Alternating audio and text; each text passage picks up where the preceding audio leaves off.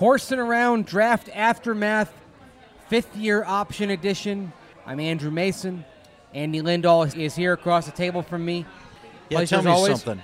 Why, yes, it is always a pleasure.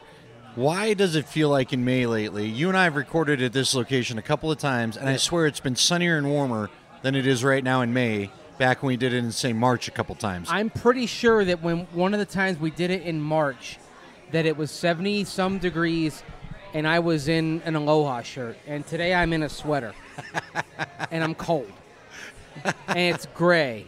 But we need the rain, and that's good.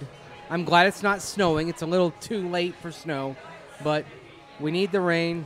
It was a little miserable taking my kid to school this morning when it was raining and walking her through the water, but we came out okay. Okay, if there is snow Thursday morning, which I've seen is a possibility in some of the weather apps, you can blame Andrew Mason for saying it's not going to snow. If it snows, it's on you. All right, that's fine. You whammied everybody. Mace, the weather forecaster. We've been forecasting, speaking of forecasting, we've been forecasting the draft for months now. So here we are sitting here in the wake of the draft. The Broncos are in a different world than they were at this time last week. They drafted Bradley Chubb. One of the after effects of that was Shane Ray did not have his fifth-year option picked up. They've bolstered the wide receiver position. You've presumably got a young pair that you can develop to eventually perhaps be the next generation of receivers. How does this team look different to you now than it did 7 days ago? Well, I think I see options for dynamic playmaking on the offense, which I'm not sure I saw before. Unfortunately, and if they had it, they didn't show up last year. Mm-hmm. I see I hope a competent punt return, DaeSean Hamilton, the kid out of Penn State, who also I think can be – I honestly, Andrew, I feel like he can be the player that they hoped Isaiah McKenzie could be. And I hope Isaiah McKenzie takes that as a challenge and makes himself better. Isaiah McKenzie isn't nearly the size of DaeSean Hamilton. And one thing about DaeSean Hamilton, he worked on punts at the Senior Bowl, but he really didn't do it at Penn State. So while it's a tool that he can sharpen and work on, he's not necessarily going to be the answer as we sit here right now. Could be DaeSean Hamilton. Jordan Taylor is still going to be in the mix. Philip Lindsay is going to get a look on punt returns. And with 4.39 speed, he brings something unique to the table as well. And I'll tell you this. You and I think, both are big fans of sunshine. You won't find a more gregarious kid. He's a fun athlete. He's had a great story. He's fun to cover. He's a fun interview. There's so much that I like about Jordan Taylor. I've had hour-long shows with him where he's been fantastic. Yes. But the reality is, with those hip surgeries – or hip surgery, whatever it is. And it's different for him than Matt Paradis. The surgeries are similar, but you're talking about a guy who relies much more on his explosion as a wide receiver than Matt Paradis working at center. Well, and remember, Rod Smith, now I don't know if there's similar injuries, but I know Rod Smith had a hip problem and had hip surgery and was never the same. Now, I'm not saying that Jordan Taylor won't be. Rod Smith had that late in his career, in the September of his career, if you will.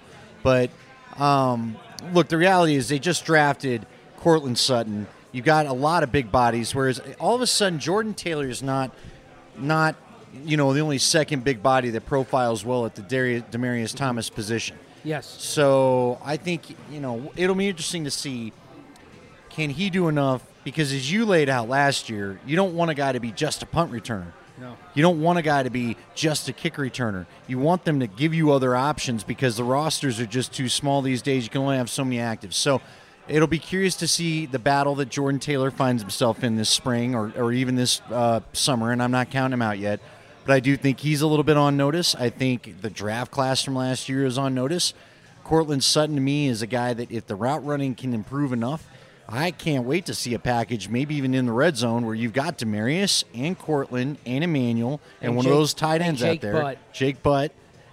That all of a sudden is a scary kind of proposition for an opposing defense. You could go empty backfield with two tight ends, and the reason why I bring that up, Troy Fumagalli in the fifth round.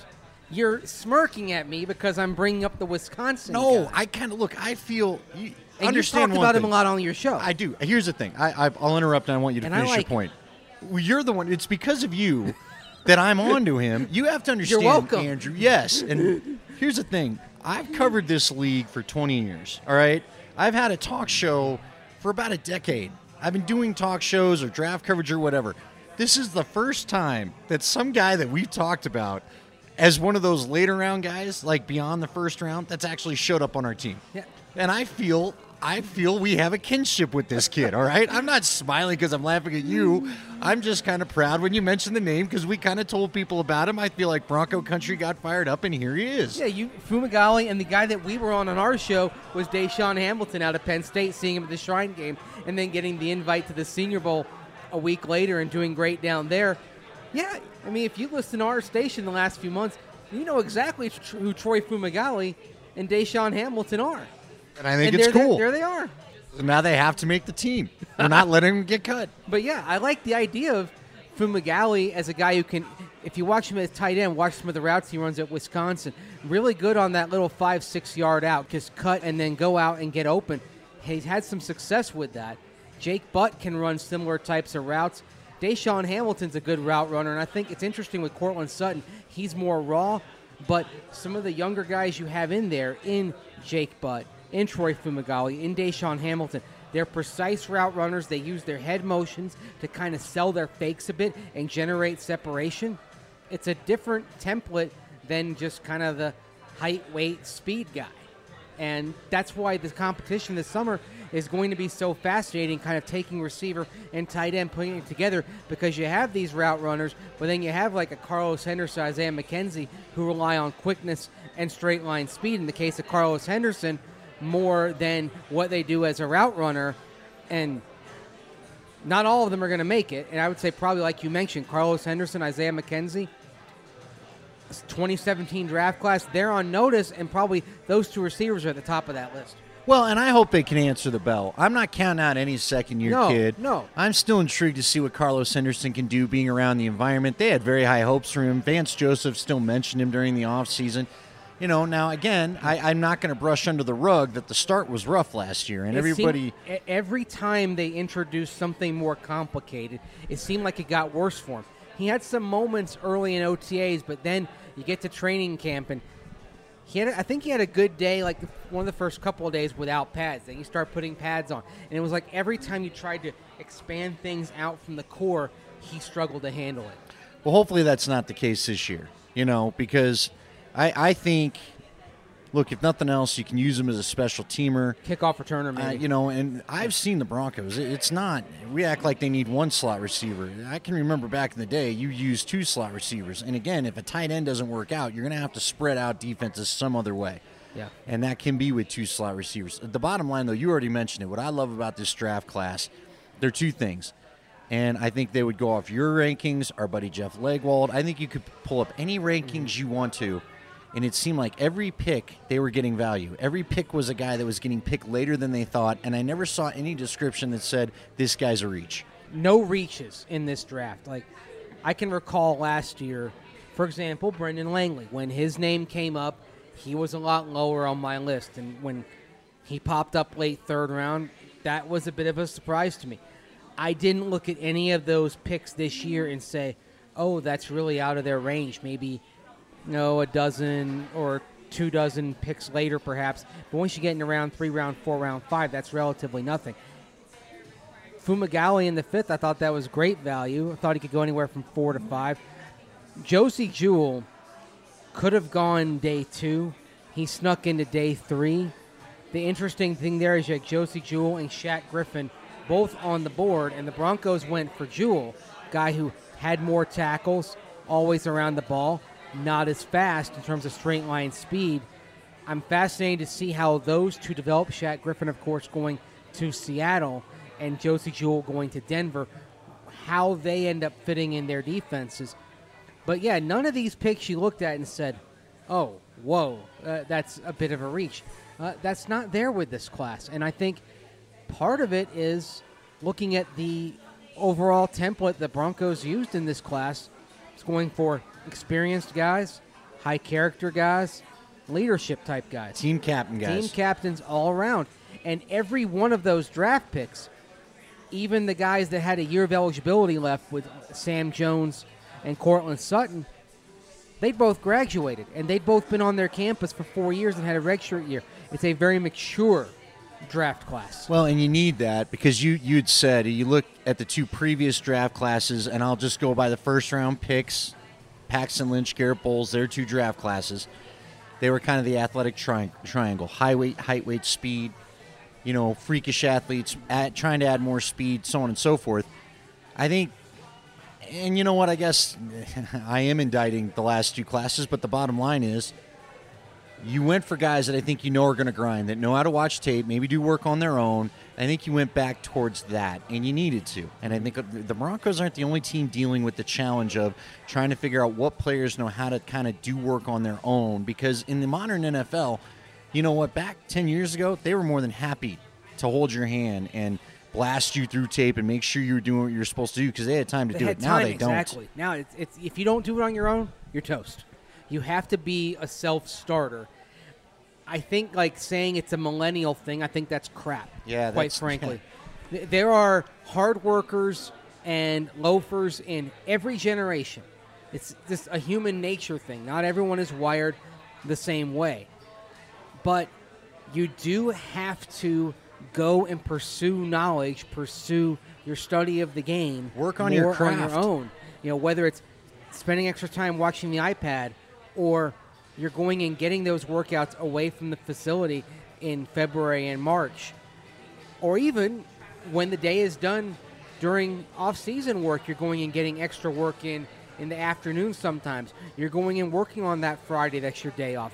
All of this is stuff that you have to do, but then with the limited time there, you got to make sure you're working on the right stuff, and so you've got to be in the coach's ear saying, okay, how do I get better? What do I need to focus on? What can I do when I get away from here to continue my improvement? I think these guys in this draft class all check off the box of that, starting with Bradley Chubb. Hey, the things I've heard about Bradley Chubb, and I guess just to offer the fans some insight as to why people think he's going to work and why people think he's going to be okay. Because, you know, let's be honest about it. Linemen, a lot of times, and he'll be the stand-up linebacker. He won't be a classic lineman. But not unless they ever convert to a 4-3. Right.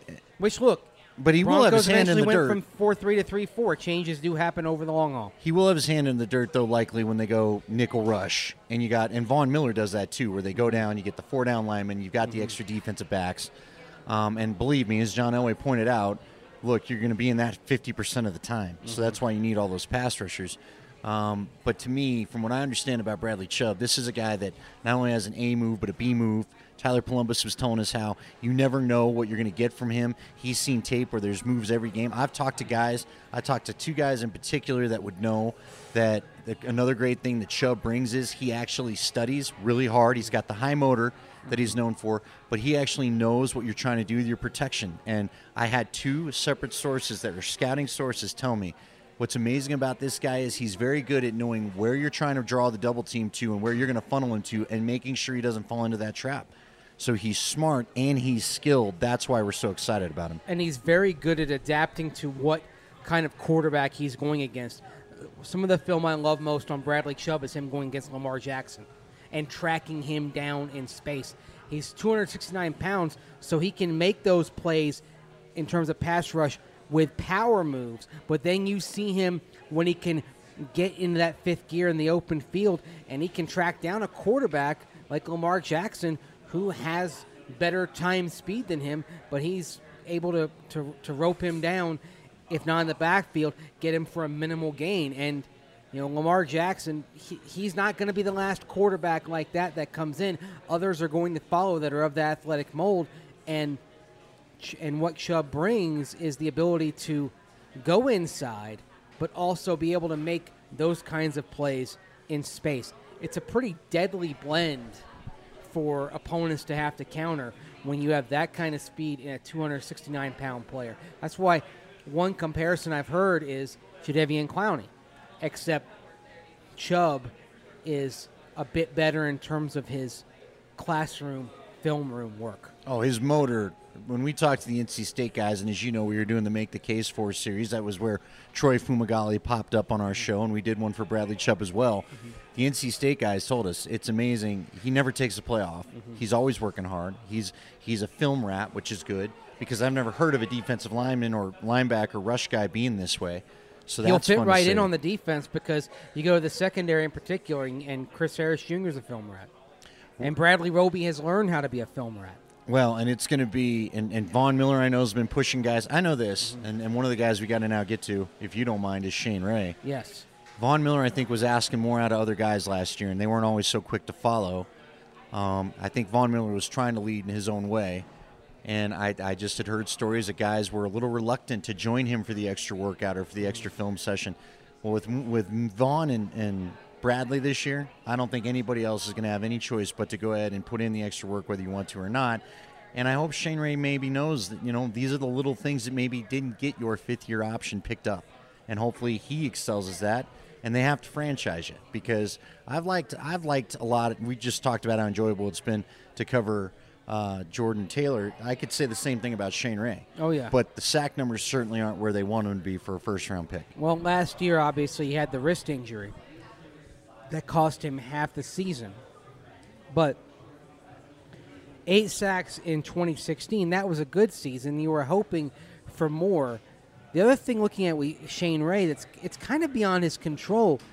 He has trouble keeping weight on, even in a year when he's healthy. Now, last year he had the wrist injury, so he couldn't lift. And so the weight drops in the 220-pound range. But even in years when he's healthy, it's a struggle for him to stay at 240 or even 235 sometimes. You wonder if sometimes that limits the kind of player that Shane Ray can be, especially in terms of being an every-down guy who is stout against the run. Shaq Barrett, bigger edge guy, is much stronger at the point of attack than Shane Ray. The Broncos have Shaq Barrett for one more year, and then he's an unrestricted free agent next year. So it's going to be fascinating here because I can't see a scenario in which Barrett and Ray are both back. You're right. But I can see a scenario in which one of them is back, and I think a lot of that's going to have to do with which one earns more playing time and then does the most with it. You know what I think could be interesting? Because I could see them, as you said, realizing it's going to be like Derek Wolfe and Malik Jackson, right? Mm-hmm. And so for me, I could see them. Can't keep them both. But you identify the one that's probably going to be more cost-effective, shall I put it, which likely would be Shaq Barrett in this scenario. To me, if Shane Ray's going out there and having a Shane Ray type of season, he's on double-digit sacks and whatever, I don't think he lets you sign him. He's going to want to hit the market. He's going to want to go get the pass rusher money. And that cost is prohibitive, especially when you have other things you want to do next year. You probably have to look at signing Bradley Roby to a long-term deal if he does what you expect him to do this season. So if Bradley Roby is chewing up what could be $13 million a year, perhaps, for a top-line corner on the market next season, then you're going to have to make some other moves just to get Shane Ray in if you tagged him, let alone anything else you might want to do depending on how this season goes. Well, and what happens with Chris Harris? Don't forget, Chris Harris can't be too far off. And to your point, if all of a sudden Bradley Roby's making more money, how does that sit with Chris Harris if he's still the better corner on the team? Well, I said this on Wednesday morning on 1st and 10 at 10, that if you give Bradley Roby the extension and sign him to a big deal after this year, to me, you call Chris Harris Jr. in the room the next day and say, okay, we're going to pay you at least what Bradley Roby is making for the next 4 years. And for everybody wondering why they would go and draft a Denzel Ward, which ultimately they didn't have to do. I think we're both a little surprised Cleveland went the route they did. Yes. But this is one of the reasons why. Because had you had a Denzel Ward because Chubb wasn't available, then Ward gives you the option to maybe reset the money position, reset the finances in that secondary. Right now, we'll see how it plays out. It's going to be an interesting watch next year because, as you said, sometimes you can't keep them all. You know, and the thing that has made this Broncos defense so special, Andrew, as you all know, we've talked about it on this show, or on the shows, on the podcast, whatever. They can rush and they can cover. But you got to have 3-4 guys to be able to do that in the secondary, to be able to cover. And you got to have 3-4 guys to be able to rush. And they may lose one from each position next year. Yeah, and you've already lost Keith Talib, trading him to the Rams. So cornerback is already at a position where you do not have the depth that you did last year. Look, I think Roby's going to do fine playing every down. I'm not worried about Chris Harris Jr. and Bradley Roby. It's when you get to Tremaine Brock, who didn't play very much last year. You're counting on him being what he was a couple of years ago with San Francisco, and then you need somebody, one of these young guys, to develop. You need Brendan Langley to figure it out. Marcus Rios was a little bit of a diamond in the rough last year. Is there something else there you can work with? And then Isaac Yiadom, who you picked in the third round. One of these guys needs to show that at minimum they can be what Kayvon Webster was while he was in Denver. That fourth guy who, if there's an injury and he has to play extensively, can step up and deliver when you need him to. Think about, I think, the Raider game in 2015 when Talib was gone and Webster had to step in, something like that. See, it is funny because we actually, I used the Kayvon Webster reference to someone today. That's the exact thing I said. You don't have to necessarily get to Bradley Roby's level, but you have to at least be Kayvon Webster. And I think with the height, the measurables of Yiadom, I think he can be. I like the size of the kid. And I like his Boston College pedigree from what we've seen with Simmons. Well, the interesting thing with Simmons, he's very close with Justin Simmons. So Yiadom is going to walk into that building understanding the level he has to hit in terms of diligence and attention to detail, because you know that Justin Simmons has told him exactly what he needs to do, exactly what to expect from being around Darian Stewart, Chris Harris Jr., Bradley Roby, what they expect. Yiadom walks in eyes wide open, knowing exactly what he needs to do. And while Yiadom and Brendan Langley have some comparisons in terms of athleticism, I think Langley coming from Lamar, whereas Yiadom comes from BC, ACC, going against top receivers most weeks, draftable receivers most weeks. I think he's going to walk in at a higher level than Brendan Langley did. Yeah, I would agree with that. Unfortunately, I think that's kind of an easy thing for him to do just because Langley was switching positions. I'm excited, man. I'm excited to see this rookie class. And I guess one quick point of clarification. They've got their rookie. Is it a symposium kind of for them, or is it a camp next weekend? They're not doing much on the field stuff anymore. I would actually call it rookie orientation. Right. They don't like the on the field stuff because of the injuries in the past. Right. Go back to Jeff Hireman in 2015. That was Dante Fowler, who I don't think got his option picked up either. Exactly. Dante Fowler, no option picked up. He was injured right there. Rookie minicamp. Rookie minicamp is one of those things that is going away in favor of a weekend that allows the rookies to orient themselves, get accustomed to what to expect in the NFL. But again, it's still not necessarily practice. But look, the rookies are going to be here soon. They're going to be working with the team right after that. I got to ask you this. When do you think Bradley Chubb starts? Week one. I'm not trying to knock Shane or Shaq, but he's a big guy playing linebacker that I just think his work ethic's going to take him over the top. I don't think you draft a guy at 5 to sit him much.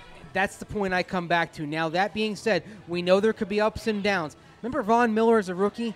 In the Charger game, actually got benched from every down work in the second half, working only in sub packages because he was struggling against the run. But he learned from that, he figured it out, and was off like a rocket ship after that. I think Bradley Chubb, yeah, there may be some ups and downs, but I think he'll figure it out quickly. Before we go, going to turn to the league for a second, or a few minutes, I should say, and we've got to talk about the proposed changes on kickoffs. Now, some of these, they're going to be voted on later on this month when the owners have their May meeting. But the competition committee was working on kickoffs, and here's what they're talking about from a player safety meeting that took place Wednesday morning.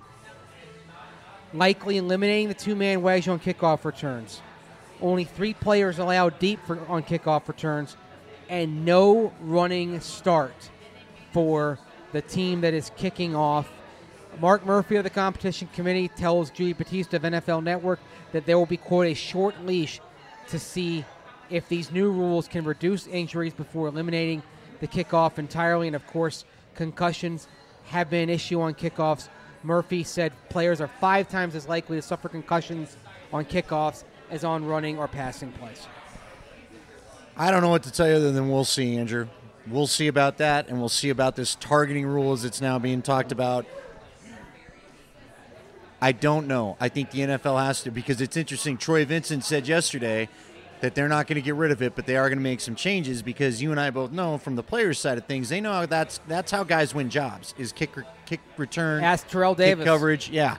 So they don't want it going away, because that's how sometimes you make an impression, especially with lesser reps, as we've talked about, actually at full speed and in with contact. So I think the players aren't going to give this up. I think it's something else that's ultimately going to be decided by the new CBA.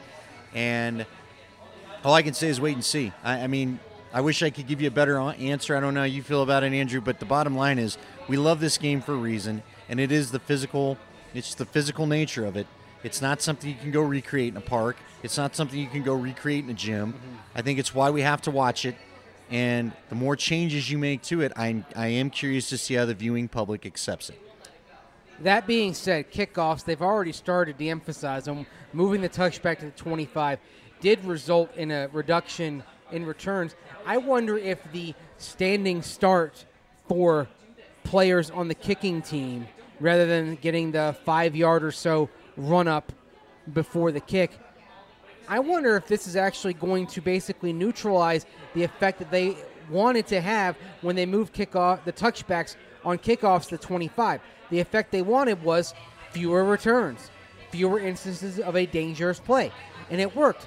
But are some teams going to look at how players are getting downfield, examine where those players are usually when the kick is fielded, and say, oh, my guy is 3 yards deep, but all these guys are at the 35, 38-yard line. We're going to run this out. You know what you ultimately have to do? Because you make a great point, and we saw it with the little pooch kicks to try to get guys to return it, because the coaches didn't want to even give up the extra 5 yards on the touchback last year, which the NFL put in to encourage touchbacks. I think you need to reward, if a kicker can drive it out of the end zone, you start at the 15 or you start at the 20. But there has to be some incentive for the kicking team not to let you return the football. And there just isn't any right now. Hey, not with moving it up to 25. I've long been in favor of the Rouge from the CFL. They have 1 point for a touchback. I say 1 point if your kicker on a kickoff knocks it through the uprights. Now, there is so much to disseminate in regards to kickoff returns, and we're going to get more into that as the month goes on, especially after the owners meet to discuss whether to ratify some of the changes on kickoff returns or not. But before we go, going to check in with a Broncos legend, Steve Foley, the all-time franchise leader in interceptions, joined us on First and 10 on Friday. And Steve Atwater and I had a chance to ask him about today's players, some things from the past, and how what's going on with the Broncos and at the safety position as a whole now stack up compared to his day. So please take a listen. We're going to be in the presence of another Broncos legend, Steve Foley, the team's all-time leader in interceptions. Mr. Foley, how are you today, sir? Steve and Andrew, how y'all doing?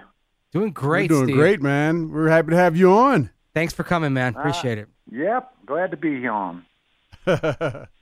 Well, you know, one of the things I was telling Steve, you know, is, you know, you guys are part of a long-term brotherhood at safety, going back, you know, even before you, Steve, back to guys like Goose Gonsoulin in the 60s. What do you kind of think, looking back at the Broncos' history of safeties and how it's sort of an under-the-radar thing nationally, but locally, it's one of the strongest threads of Broncos tradition, all they've done at safety over the decades?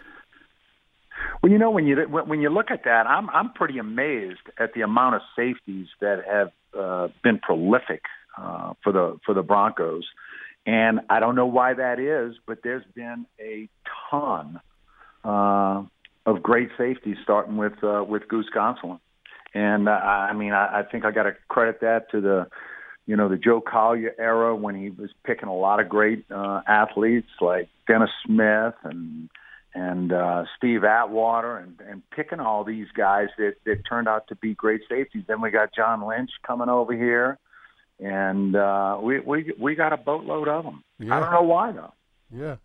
So Steve, in your opinion, how has the safety position changed over the years from when you played?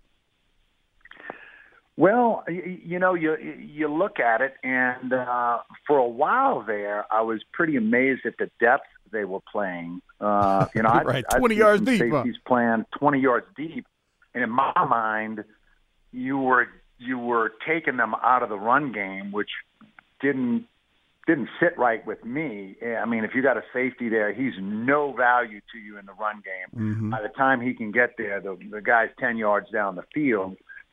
And I don't know, you know, I'd hear guys saying that, well, we don't want to get beat deep. And I said, well, if a guy's got to play 20 yards deep, you got the wrong guy.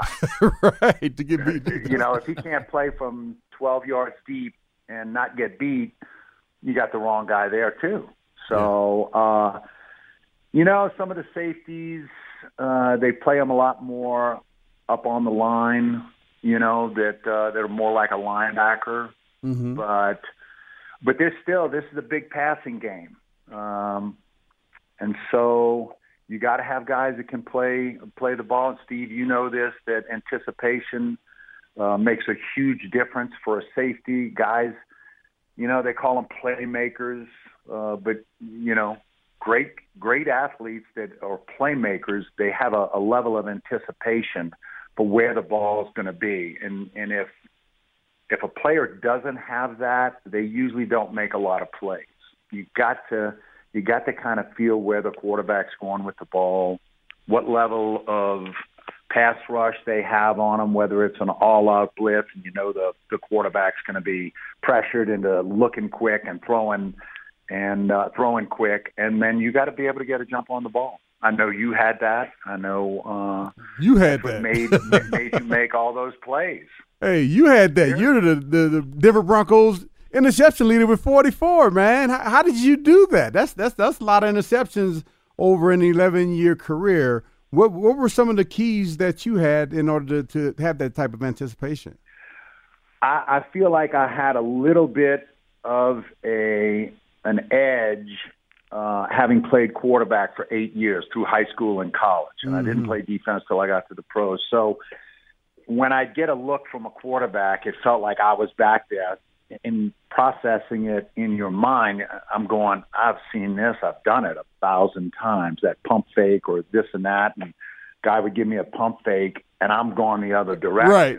Right. Without thinking of it too much, but you kind of know what he was doing. So I think that gave me a level of anticipation and knowing when quarterbacks were rattled, whether they were young quarterbacks or seasoned quarterbacks. You know, you're not going to rattle really a Brady or an Aaron Rodgers or certain guys, but there are younger quarterbacks where you know the first look they're going, and you can kind of play off of that. So it's really fascinating. Oh, sorry, yeah, Steve. Yeah, no, absolutely. It's really fascinating you mentioned that, because Courtland Sutton, who the Broncos drafted receiver last week, he is a former safety, so he's kind of making the reverse transition, going from defense to offense. But he talks about how being a safety helps him at wide receiver, because he kind of understands the way the safety sees the field, what he's looking for. So you think that background is going to help him going forward? Oh, it definitely helps a player to have played on the opposite side of the ball, and knowing what the defensive backs have been taught. And like for a long time, I was playing corner for the first 5 years. And as a quarterback, a former quarterback, I was scared to death that they would do a three-step drop, because us as defensive backs were taught, you see a three-step drop, you stop. Right. It's either going to be a hitch, a quick slant. And I used to think, if I was a quarterback now, slant and go. I'd be doing slant and go. And I'm like, and they never did that when I was in corner. And I'm like, whoa, that's pretty dangerous. You know, we would stop on a dime and get ready for a quick throw. So the things like that you're taught as a defensive back that they weren't being taught as offensive players weren't even thinking about. Yeah. But I think it'll help Courtland tremendously. All right. So, Steve, what do you think of the defense? Now we got a couple new guys out there, one who we know for sure will contribute a significant amount of time, Bradley Chubb, and possibly the same thing with Josie Jewell. What do you think about the defense as it stands right now? Well, Steve, I know you'd agree with me on this. the better pass rush you can get and create on an opposing team, the less time you have to cover people. So, and that's always the best pass defense starts with a great rush. So you saying pass rush? So you saying the secondary they're high fiving, huh? they got to be happy. I'd be high fiving back there, going, man, we put pressure on a quarterback, and hopefully Bradley Chubb. It looks like he could be another DeMarcus Ware type of impact player, opposite of Von Miller. And I tell you what. That and you had Shane Ray in the mix. That could be really, really good for the. I love the pick that they made. Yeah. So, Steve Foley, all-time Broncos leader in interceptions, joining us here on First and 10 on Orange and Blue 760. When you look back on your career, the 44 picks, you talk about the impact of the pass rush. How much did the pass rush up front from that front seven in the Orange Crush days make possible what you did on the back end? It makes a lot of difference. You know, we had good speed. Tom Jackson and Bob Swenson, outside linebackers, both in the 4.5s, so they could hit that edge pretty good. And we had a top-notch rush defense, which didn't allow much in the rushing game. And if you can't run the ball, you're not very effective at play action pass. So that helped. And Joe Collier had a bunch of different defenses that I used to think were just incredible, especially inside the 20, where you were playing more like basketball. You were playing 3-on-2, and you didn't know who you were covering until the release of the receivers dictated that. And they didn't know what they were running into, and the quarterbacks, I know for sure, didn't know who was covering who. Right. So that helped provide a lot of interceptions as well. And, Steve, you moved from corner to safety. You played cornerbacks, it looks like, for 4.5 years, 5 years, and then you moved over to the safety positions. And, you know, regardless of the position that you played, you still got lots of interceptions. We've been talking about it on our show here that we feel like at some point Chris Harris will be a guy who will be able to make a seamless transition from the cornerback to safety position because he's such a solid tackler. He doesn't leave his feet a lot, and, he's just a real solid player. What are your thoughts on that? You know what? There's guys that play safety that don't play corner, and they're not suited to it. And there's guys that I've seen that play corner and not really suited for safety. Safety is I liken it to this. At the corner, you're reactionary. You got to react. Mm-hmm. And you got to be quick as a cat, and Chris Harris is. And in the safety position, you got to line up, you got to kind of guess what's coming, you got to be anticipatory. So you don't know until you get there. And if you can play corner, it's a great help when you move to safety because a guy like Chris Harris could play man to man. You can run a lot more. Blitzes and have your safeties play man-to-man because they got good coverage skills.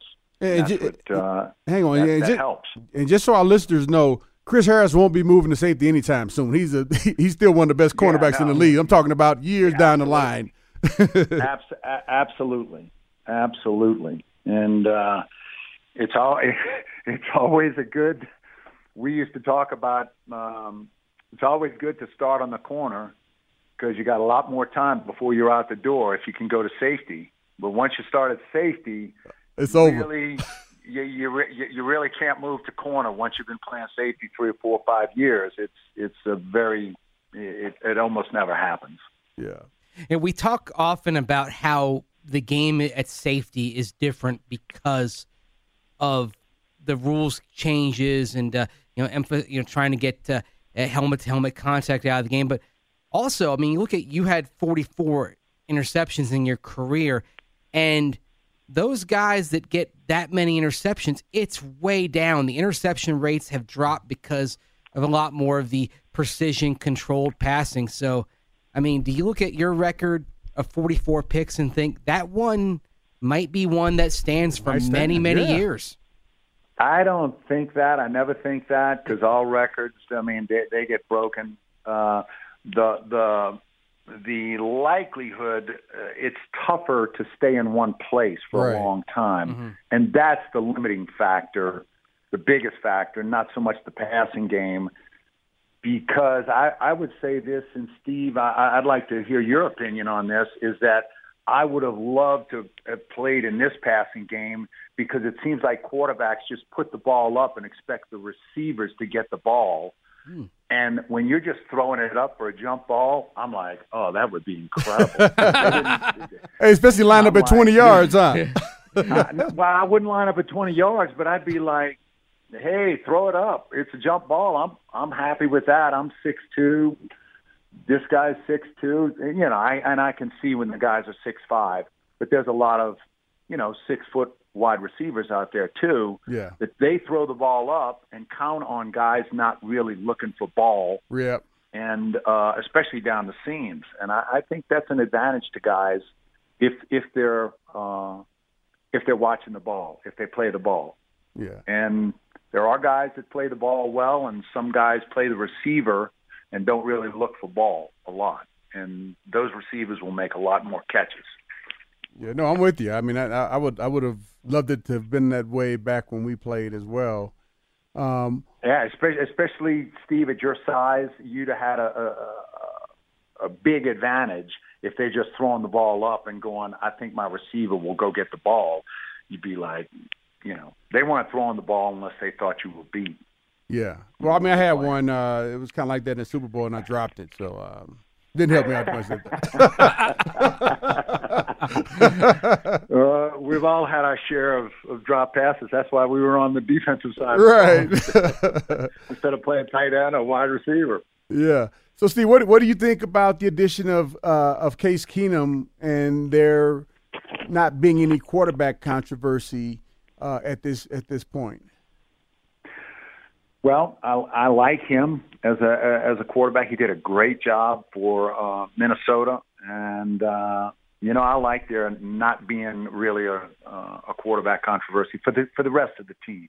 I think it adds some confidence to the whole team, and everybody can focus on their position and on what we do instead of worrying about who's gonna step up and be the leader of the team. Right. You know, I saw something on the news last night where I think it was Manuel Sanders that said when he steps in the huddle, you sense his leadership ability. He expects things to go well, and he exudes that confidence, which is 90% of it.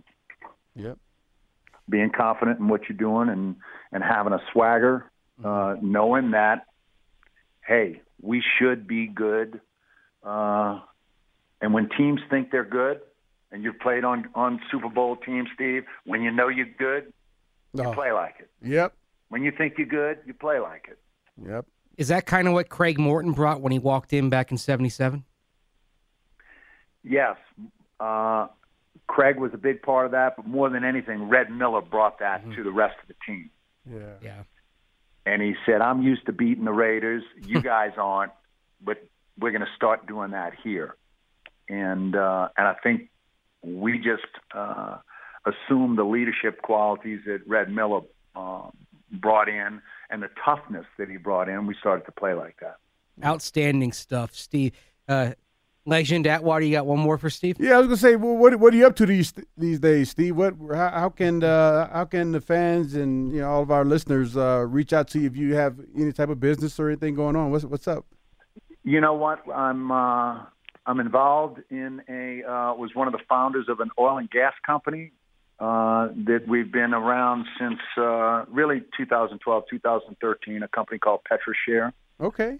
And we're drilling for oil and gas right here in northern Colorado. And that's what I'm doing on a daily basis, keeping me busy, probably more busy than I want to be, but I love it. I love the people in the business. And I might have to come work for you on the weekends then, man. I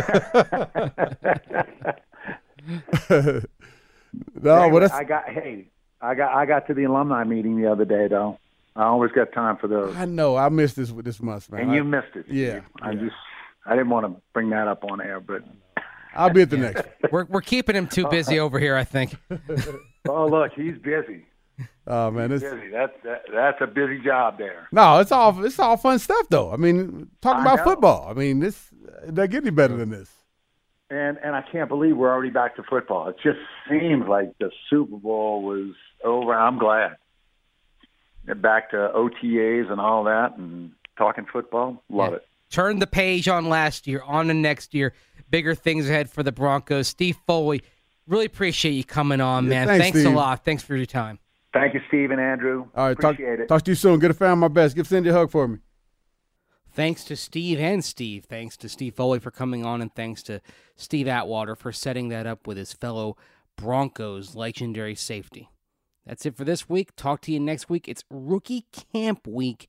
Next week, we will get our first in-person look at the rookies as they make their Broncos debuts. We'll talk to you then.